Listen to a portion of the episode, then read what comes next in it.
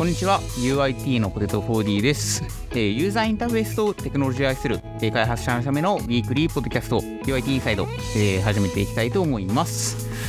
今回はですね我々 UIT がある組織がですね LINE 株式会社から LINE ヤフー株式会社になってそれなりの時間が経ちましたが、えー初めてですね旧 LINE 旧ヤフーのメンバー2人で行っていこうという回となっております。ということで、えっと、LINE ヤフー株式会社の春野さんをゲストにですね今回はフロントエンドの相談リポジトリっていう社内の取り組みについて話したいと思っております、えー春野さんよろしくお願いいたしますはい、よろしくお願いします。では、えー早速ですね、えーゲストの自己紹介の方からいこうと思います春野さんお願いしますはい、とデザイナー兼、えーフロントエンドエンジニアをやっています。春野健吾と申します。今所属は検索カンパニーというところで、と Yahoo の検索回答の、まあ、UI の部分でデザイン周りとカード部分と、あとフロントエンドの部分の実装を担当していたりとか、あとはそうですね、電車的なフロントエンド領域の活動をしていまして、まあ、例えば電車の中で社内勉強会だったり社内勉強会だったりっていう部分の、まあ、企画だったりとかあとはフロントエンドの相談とかのサポートを少ししていたいとしていますありがとうございます。えー今日はあれですね、特にこの電車的なフロントエンド領域の活動っていうところの一環についてお話しいただくっていう風な感じになりますかね。はいそうですねはいではちょっと、えー早速聞いていきたいなと思います。よろしくお願いします。お願いしますでは、えーもう本題に入っていこうかなと思いますが、今ですね、フロントエンドの相談リポジトリがあるみたいなのを、えー、と少し知って、今回詳しくおお聞きしたいなと思ったんですけど、フロントエンドヘルプっていう GitHub のリポジトリがあって、そこで今運用してるみたいな感じかなと思うんですけど、いつからどんな形でやってるような感じなんですかね、これって。はいそうですねそもそももともと2020年の、えー2020年の12月頃からオンラインでまあ、そのフロントエンドよろず相談会っていうのをえーデータ的なフロントエンド活動をしている組織の中で月1でやっていこうかっていう話をまずするに至って、まあ、その中で、えーその相談窓口としてフロントエンドヘルプというもっとこのリポジトリを GitHub 上で作りました。でその際に基本的にそのよろず相談会はえーと事前予約制みたいな形でもし相談事項があればその事前に一周で作成していただいてでそこで時間調整等をした上で相談会を開くという形をを取っていました。で基本的にその月1でフロントエンドよろず相談会をやってたんですけどそれを1年半ぐらい月1のペースで継続的にまあ実施して、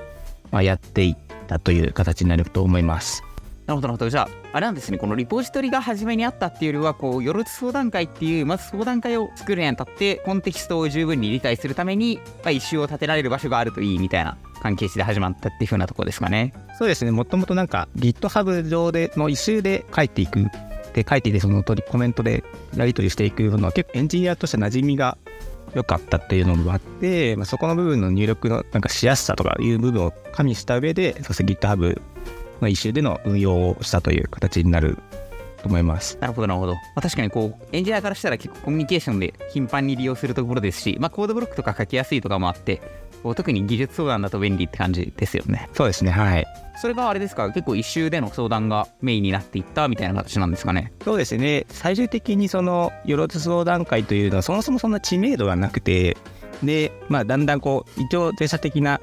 ところでえっと告知とかをどんどんしていってで徐々にこう、いまあ、最初1件2件とかで来る来たり、まあ、来なかったりする時もあったんですけど徐々にそのよろず相談会というその場を設けなくても、まあ、この一周というフロントエンドヘルプというリポジトリで認識をしていただいた上でよろず相談会の場ではなくも突発的にこう一周を立ててくださって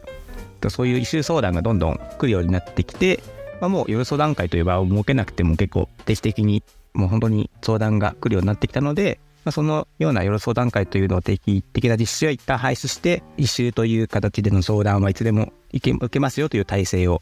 えー取っていて今に至っている形になります。あそう初めはこう場があるからこう来るきっかけになるみたいなところだったのがそこでまずそこの価値を感じてもらえたんであとはもう断続的に来てくれるようになったんであえてこうきっかけ作りみたいなのをしなくてももうこれだけで運用できるっていう風にこうしたって感じですねはい、結構その一回相談を受けてもらった方からのだんだんこの人づてでこう紹介ここに相談するといいよみたいな紹介をしてくださってることもあって結構その辺の認知度が高くなって結構気軽にこう投稿してくれるようになったっていうのも大きかったのかなっていうふうに思いますね。なんかいいですね。こう、なんかうまくスケールしていって、スケールした結果、需要が変わっていったみたいな感じ。そうですね、はい。なんで最初は夜相談会というやっぱ結構名目的なものだと、大きい相談っていうのは結構多かったんですよね。規模の大きい。なんですけど、だんだんこのちっちゃいこう相談という、これだったらどうすればいいですかねみたいなぐらいの、本当に一発回答できるようなぐらいの回答がもうちょっと来たりとか、結構気軽な相談も少し増えてき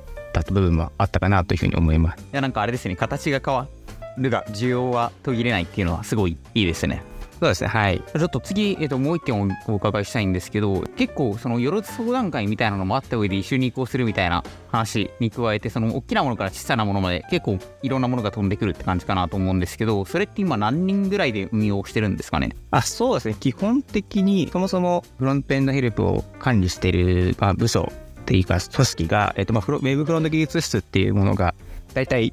え、全1 5 6人いるような組織、まあ、ただ兼務メンバーで構成されている組織なんですけど、まあ、そこの1 5 6人のメンバーの中でこのフロントエンドヘルプをまあ受付とかの部分を担当しているのが基本的に2、3人、ウェブフロント技術推進チームというものが存在していて、まあ、そこで2、3人で一旦その管理をしていて、まあ、そこの部分でやっていました。なるほど。じゃあ結構ミニマルな、まあ、ワンオペではないが、少人数で頑張って回せるぐらいの感じで始めていたって感じなんですね。そうですね。まあ、ただそこの受付した後に質問内容によっては、まあ、この方の方が回答とか相談行った方がいいんじゃないかっていうその部分のアサインだったりとか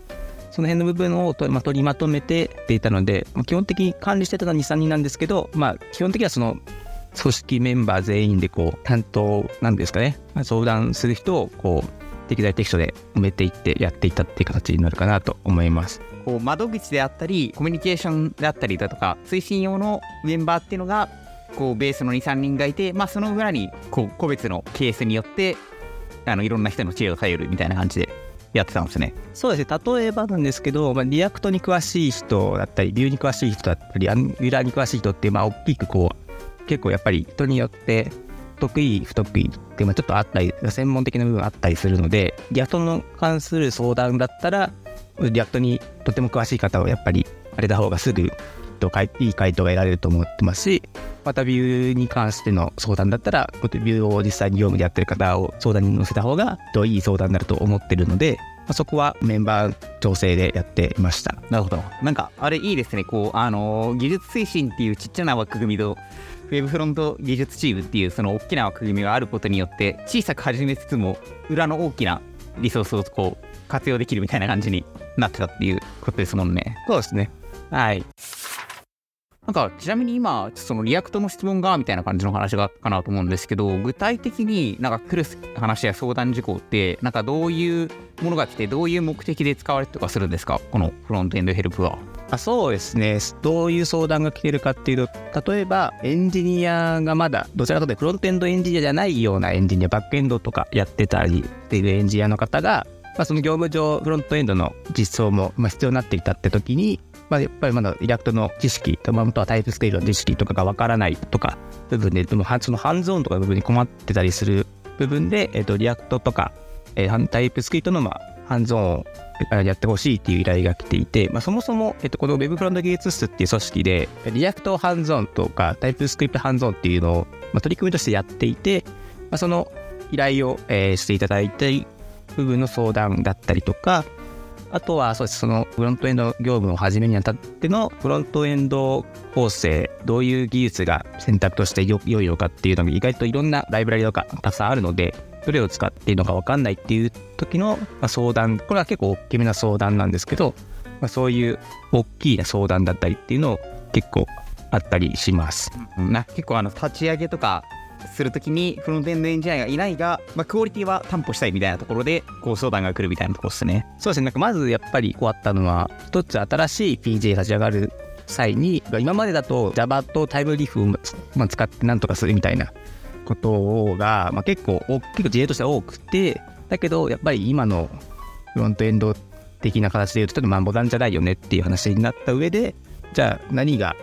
いいの？みたいな部分でこう調べていくとやっぱ大きく React Vue Angular みたいにこう違うライブラリが出てきちゃうんですね。で、結局じゃあどれをやった方がいいの？どれを使った方が PJ に合ってるの？みたいなのが、やっぱ判断がやっぱ難しい部分があるみたいで、もちろんこれは React Vue 以外にも他にもライブラリとしてはあるとは思うんですけど、その辺のその構成部分とかの、まず始める一歩、どこをまず勉強したらいいの？みたいなところからの相談が、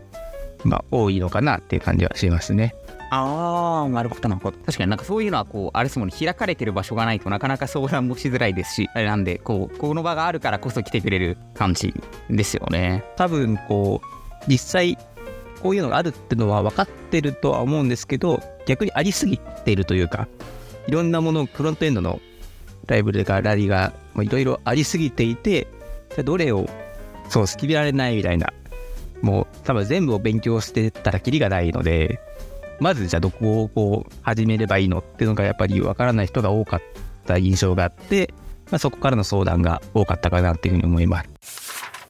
他の方向性だとこういう依頼もありますみたいなのはどんなのがあります？他の方向性そうですね例えば、あとは、まず Yahoo の組織体制上、デザイナーさんとエンジニアさんって大きく2つ分かれているんですけど、元 Yahoo はデザイナーが結構 HTML とか CSS とかっていうワークアップ言語を書いていたりしている部分があって、逆にエンジニアさんは Java とかでそっちの方に振り切れたのどちらかというとデザイナーさんが結構そのフロントエンドを結構書いてる方が多かったっていうのもあって。ああなるほど。デザイナーがちょっとフロントエンドエンジニアを兼任してるそうですそうです。みたいな。文化があったんですけどやっぱり JavaScript ってなってくると結構エンジニアさんが書くことが多いんですよね、まあ、そこの部分でのまあ、このどっちがこうやるのがいいのかとかその辺の部分の相談だったりとかあとは結局 CSS という領域が一時期の CSS in JS でやるデザイナーを書いた方がいいのかとかあとは CSS モジュールにした方がいいのかとかそういうどっちがどっち担当するみたいなデザイナーさんが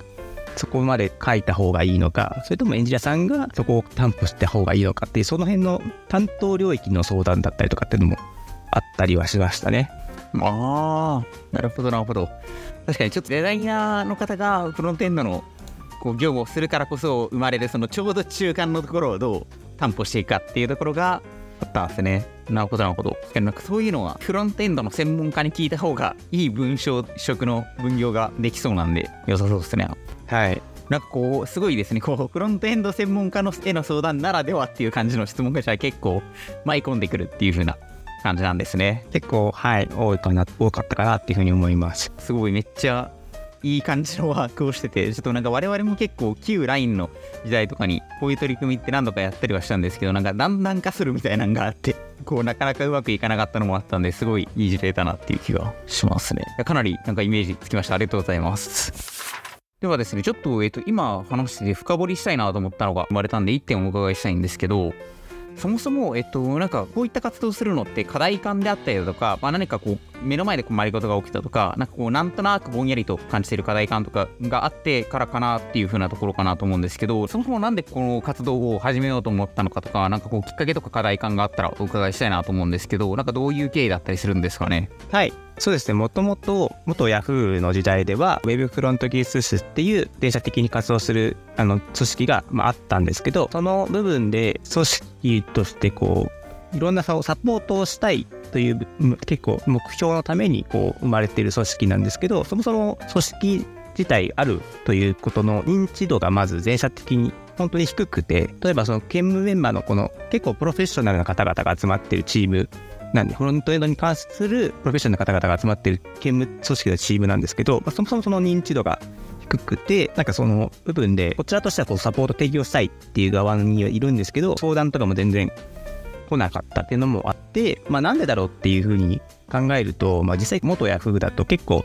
それぞれの組織の中でこう点々として結構いろんな散らばりながらこうしていたので、まあ、そもそも社内としてのこのフロントエンド領域でのまあ交流っていうのがまあ少なかったかなっていうふうに。ああ横のつながりがないみたいな状態。あのないというか多くないみたいな。はいはい。そうです。そうです。結構縦割りというか部分が多くて、まあ、そもそも少なかったっていうのももちろんあったのかなっていうふうに思っていて、まずそこの課題感として、まあ、フロントエンドにおける試験というものが、こう、各部署のな PJ の中でこう、とどまってしまっているというかその部分で知見自体からそう分散されちゃっていて電車的なところにこう集まってこないというか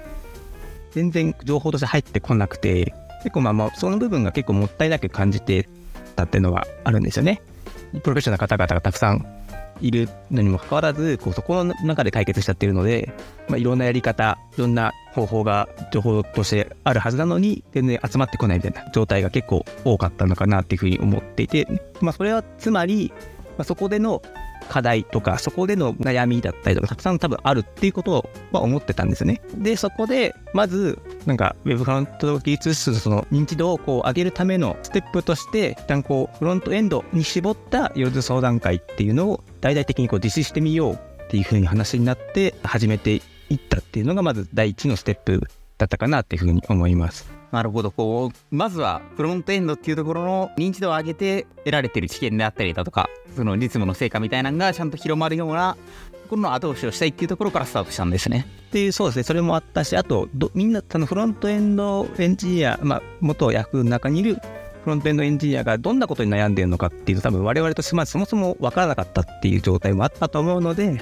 そのニーズも集めたいっていうのもあって多分始めたのかなっていうふうに思います。あありがとうございます。なんか結構課題感とかもイメージついてきたんですけどそれを受けて初めてその夜相談会からオンラインでやり始めましたみたいな話があったかなと思うんですけどこの辺りの活動ってなんかこう具体的にどんな感じでどういう人数でどんな感じで走り出したみたいなのがあったらちょっと覚えてる範囲でオンラインのやつも2020年とかの話だと思うんで結構前の話かなと思うんですけど覚えてる範囲でお伺いしてもいいですか？はいそうですね。これは僕まだそのそのその組織としていなかった時代の話になってってしまうんですけど初めその34人で2018年の8月夏頃からもう5年ぐらい前なんですね。だいぶ前ですね。でその時はオフラインですね。オフラインで、まあ、フロントエンド何でも相談会っていうのをこう実施していたようで、まあ、その時はなんかそのデベロッパーズデイみたいな感じで、その一日こういろいろ発表とかしたりする知識と共有したりする会が、全社の会社の取り組みとしてあったらしいんですけど、まあ、その中でフロントエンド何でも相談会っていうのをやっていたらしいですね。ああ、なるほどなるほど。その一日の中の一コンテンツとしてやっていたみたいな感じなんですね。あ、そうですそうです。で、やっていて、まあ、その時には相談会のまあ告知だったりとか、その辺のタイムスケジュールとかはまあ載せつつ、ただその今みたいなフロントエンドヘルプのリポジトリみたいな、まあ、一周の活用はその時はまあしていなかった状態で、あくまで何でも相談会っていう形での場を設けて相談の受付をしていたという感じでしたね。聞くところだともちろんその場のオフラインの場所である部屋を取ってこう、まあ、待っている状態みたいな感じでいつでも来てくださいみたいな感じの状態をこう作っていただけだったので、まあ、本当に誰も来ないで終わった時もあったらしいです。おーあそういう感じだったんですね。で、2020年にはオンラインに移行したって感じでしたけど、やっぱりあれですかね、それは在宅勤務とかが増えたみたいなところがきっかけなんですかね。そうですね。はい、それもきっかけかなっていうふうに思ってて、ちょうど多分、じわじわとそのコロナ禍になってきている部分がで若干こうオフラインから、まあ、オンラインでの業務が多くなってった時があったと思うんですけどその時でオフラインでのまあ相談会も難しくなってってその頃にはもう結構オンラインでやっていくやり方はいろんなところでやってったので、まあ、そこまで苦ではなかった切り替え自体は苦ではなかったんですけどじゃあオンラインでのまあ相談会のやり方をも考えた上で夜と相談会という形でオンラインでやっていくようになったという、まあ、そこで変わったのがおそらく事前に受け付けるみたいなところは先にやったのかなっていうふうに思います。はい。なんかあれですかねそれはやっぱりオフラインでやっていたら他のイベントの中でフラッと来てもらいやすいっていうのがあったけどオンラインに移行するとまあ明確な意図を持ってくる人がほとんどになるからフォーマットも変えようかみたいな感じだったんですかね。というのとあとオフラインとオンラインだと今他の人がやってるか相談中かどうかっていうのが状態が分かりづらい。ああなるほどオフラインだったら行ったら誰か相談してたら待とうかどうかみたいな判断ができるとは思うんですけどオンラインだと要は通話になると思うので実際入ってみないと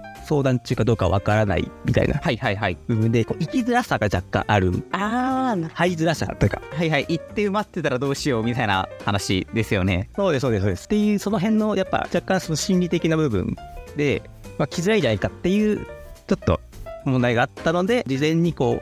う受付しておいて、まあ、スケジュールは組んでおいてやるみたいなことをしていましたね結構あれなんですねやっぱオンライン特有の課題もあって適合していったって感じなんですねそこはそうですねオンラインでやり方を変えて適合していった感じですね。ちなみになんかオンラインに移行した時に他にも困ったことはあったりしました？そうですね。やそこまでやり方に困ったことはないんですけど、あそうですね。あと、まあ一つあったのが、結構最初に用意していただいた内容でこう話していく中でなかなか伝えきれないというか部分があったりとかも説明の仕方がどうしてもこううまくその時オンラインでのこう会話にはなかなかまだ始めたてってのもあっての多分オフラインだったら例えばですけどホワイトボードに書いてざーっと少し図で分かりやすく書いたりとかそういう部分結構しやすかったりしてたと思うんですけどオンラインだと若干会話ベースでこう説明することも多くなってしまってこのこの伝える部分での時間がかかってしまって時間としては長くなってしまったりとかするケースはちょっと多かったかなっていうふうに思ってます。で結構あれなんですコストがちょっと高めな感じに今オンラインに移行してなった感じはこうやってる途中の嘘とかもちょっと高めな感じになった感じなんですね。はい、やってる途中での、まあ、部分、もちろんなんかその音声の電波のトラブルとかももちろんちょっとちょっとはありましたけど、でもそれいいくらいで、結構まあそこまであの大変ではなかったかなというふうに思ってます。だからでもあれですねそれなりにこう意識すべきこともあるんで最終的にこう異臭がベースになったっていうのはこの辺のコストも低くなってかついろんな相談受け付けやすくなってかつ異臭とかだったらそれこそ入ったら人がいたみたいな話はない気がするんでなんかいい形に変化していったって感じですね最終的にはそうですね。はい。いやなんかいいですね我々も旧 LINE の、えー枠組みでも似たようなことやったけどなかなか続かずって話してたんですけどやっぱりあれなんですよね私たちもやるはいいし、まあ、しばらくは人が来るんだけどだんだん問題を解決した人が帰ってこなくなってこう滑走状態になっていくみたいなのがあってうまくスケールしきれなかったんでなんかこうすごいいいサイクルかつこうやり方も変えててなんかめちゃくちゃいいなと思いました すいませんなんか月前な感想ではい。で、だから相談来ないはまあ全然いいとは思うんですね。なんか全然そこはいいと思っていて、まあ、逆に本当に困ってるタイミングで受け付けられない状態が多分まずいかなっていうふうに思うので、まあ、そこはやっぱり相談が来た時にはちゃんと僕らとしてしっかりとサポートしていくべきだと思ってます。そこを多分サポートを継続していくからこそこのどんどん、まあ、紹介もあってどんどんつながっていくというか今に至ってるところあるのかなっていうふうに思いますね。来てくれた人の体験がこう良くてかつ取りこぼさなかったからこそ今につながっているみたいな感じですね。ありがとうございます。さてここまで、えーいろいろ話聞いていきましたけどもうすでにいくつかエピソード話していただいたかなと思うんですけど、まあ、結構長く活動されてるってことなんで印象に残ってる相談とかってなんかあるのかなと思っていてよければなんかいくつかご紹介いただいてもいいですか？はい、そうですね。まず1個、まあ、本当に大きめな相談っていう部分に関してで言うと、一時期その、今、実際にやってるサービスが、Java とタイムリーフを使っているサービスで、そこから、まあ、モダンなフロントエンドに移行したいっていう相談があって、その時にいい相談になったかなっていうふうにとても印象に覚えていて、まず、まあ、背景として、まあ、エンジニアとデザイナーがそれぞれいるんですけど、まずまずエンジニアがその Node.js だったり、まあ、 React の知識が、まあ、その時点でなくて、まあ、本当にもうもともと Java と Thymeleaf しか書いてきてませんっていう状態で、でもやっぱモダンなフロントエンドにしないといけないみたいな状態になっていて、まあ、どうすればいいかわからない。みたいなエンジニアの方と、あとはデザイナーの方は HTML と CSS をまあ書いてはいるんですけど、もちろん React は書いたことなくて、じゃあデザイナーはどうしていけばいいんだろうみたいな感じに相談に来てくださった方がいて、まあやっぱりその部分でやっぱり組織内だけでは解決できない状態だと思うんですよね。ああもう誰が React を書くかみたいな話が決まらないし決められないみたいな状態っていうところですねそうですそうです。でもそこにそういう人はいないので、じゃあなんかやれって言われてもどっから始めればいいんだろうみたいな。本当に状態で結構本当になんか困っていたような感じでまずやっぱりそのまずそもそも React でいいんだっけみたいなところからまず始まったんですよね。あのプロジェクトでは結構 React を使っていくことが多いから React なのかなみたいなこうふわっと知識でだけどやっぱなんか Vue もあるしなみたいなでなんかその辺のこうで結局じゃあこの PJ じゃどっちが合ってるんだろうみたいなところからがもう本当わからない状態でじゃあそこの部分が入ってきていろんなそういう相談をまず受けていたのがあって、まあ、結果的にそのヒアリングをしていくともちろん React でやっていくのはもう問題ないしもともとその API の受け取り方って別に Java のままでもいいのかなみたいな話したのけどやっぱりモダンなら Node.js でやった方がいいよねみたいなとかの部分もこう改めてこう相談した上で、まあ、結果相談した結果まずその、まあ、 React と Node.js の構成をベースに今やっていこうっていうふうにしていった上でまずそのただ React とかの書き方がわからないので React のハンズオンも実施した上でそういうふうにやっていきましょうっていうのをこちらから提案してであとは予想部の方にこういう形で目標を立てて手順によくやっていきましょうっていうところまで、まあ、サポートしてまあ、見ていったっていう感じですね。はい。じゃあこう技術的な部分の意思決定だけじゃなくて、まあ、そういったこうプロジェクトのための意思決定までこう突っ込んで。あ、そうですね。はい。そこまで実際やってましたね、当時は。はい。おお、すごいですね。この案件に関しては。多分本当にそこまでやっぱ分からなかったと思うんですね。まあ、これをやるにあたって結構中期的な期間になるじゃないです。多分半年1年。あはいはいはい。やっぱ結構大きいと思うんですよね。だいぶ組織としての。なんでそこのやっぱ決定までのサポートでであとは手順踏んだ React とハンズオンやってからまた理解を含めた上で Node.js とか React のその具体的な構成ですかね。部分をまあまた決めていったところまではい。やって最終的に多分1つ目のまあコードのレビューを少しまでサポートした上であとはそのままやっていただいたっていう形になったとは思うんですけど結構そこの相談は結構長くやってたかなっていうふうに思います。おおなるほど。じゃあ結構あれですね。やっぱりまあ長期のマイグレーションみたいな形になるんでプロダクトとしては投資になりますし現場の人からしたら国家の成果もうプロダクトにとって必要な成果っていうところと技術として必要な成果みたいなところの天秤をかける必要もあるんで、まあ、そこまで含めてちゃんとコミュニケーション取ってマイグレーションを成功させたみたいな感じ。なんですね。そうですね。はい。すごいっすね。はい。だいぶ大きかった相談だったかなっていうふうに思います。なんかもう相談会っていうレベルじゃないですもんね。そこまでいくと。そうです。これはもうなんか最初きっかけ多分よろず相談だから来たやつだったんですけども、その何かあるたびに相談してくださいねっていうふうに言ったらこうやっぱ小出しで一周も出してくれたりとかしていただいて繰り返しそういうのでも含めて長期的にやってったかなというふうに思います。おいやーなんかすごいいいですね。ここ相談会1回の相談で終わらないっていうの。あ。そうですね。なので実際その相談の中でこう多分同じ方から別の相談として出るのも何個かあったりもするので、まあ、そういう部分で実際にこう相談として気軽に使っていただいている部分のもあるのかなっていうふうに思います。なるほど、ありがとうございます。なんか、こう、すごいトータルサポート感があって、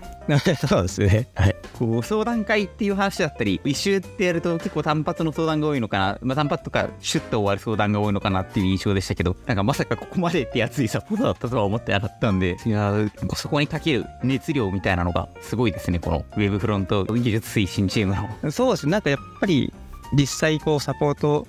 でやっぱりこう,、まあ、こうしていきたいっていうのも僕らとしてはあるというかこういう風にしてってもらいたいなみたいなところも、まあ、考えとしてはあったので、まあ、それを実際やってほしいっていうのを込めて結構献身的にサポートしていったのかなっていうふうに思います。なるほど、ありがとうございます。なんかあれですね、せっかく合併もしたことですし、これからなんかもっと広げて、そういうのやっていけるといいですよね。そうですね、はい。やっていけるといいかなと思います。ぜひなんか、いい成果とか、いいコラボレーションがこれから加速していったら、なんか UIT サイズでもまた紹介させてもらえればなと 思います。はい。ありがとうございます。いや、かなり、こう、重厚な話を聞けてよかったです。では、クロージングの方に向かいます。というわけで今回はですね、フロントエンド相談リポジトリとそこに関わるフロントエンドよろず相談会、えー、フロントエンド何でも相談会について話をしていきました。UIT インサイドではこのように社内に関する技術的な知識や活動、その成果などについて、えー、これからもどんどん発信していこうと考えております。過去のですね、エピソードの中でも社内の勉強会であったり、まあ、社内での意見交換から生まれたものも、えー、たくさんありますので、今後ともどんどん発信していければなと思っております。えまた、このポッドキャストを聞いてご意見ご感想があった方はですね、えー、ぜひ、ハッシュタグ、ハッシュ UIT アンダースコア E サイトにてつぶやいていただけますと、スタッフの方で拾わせていただきますので、ぜひぜひお気軽に触れていただければなと思います。というわけで、今回はフロントエンド相談にポジティブについて、春野さんに伺っていきました。ありがとうございました。はい、ありがとうございました。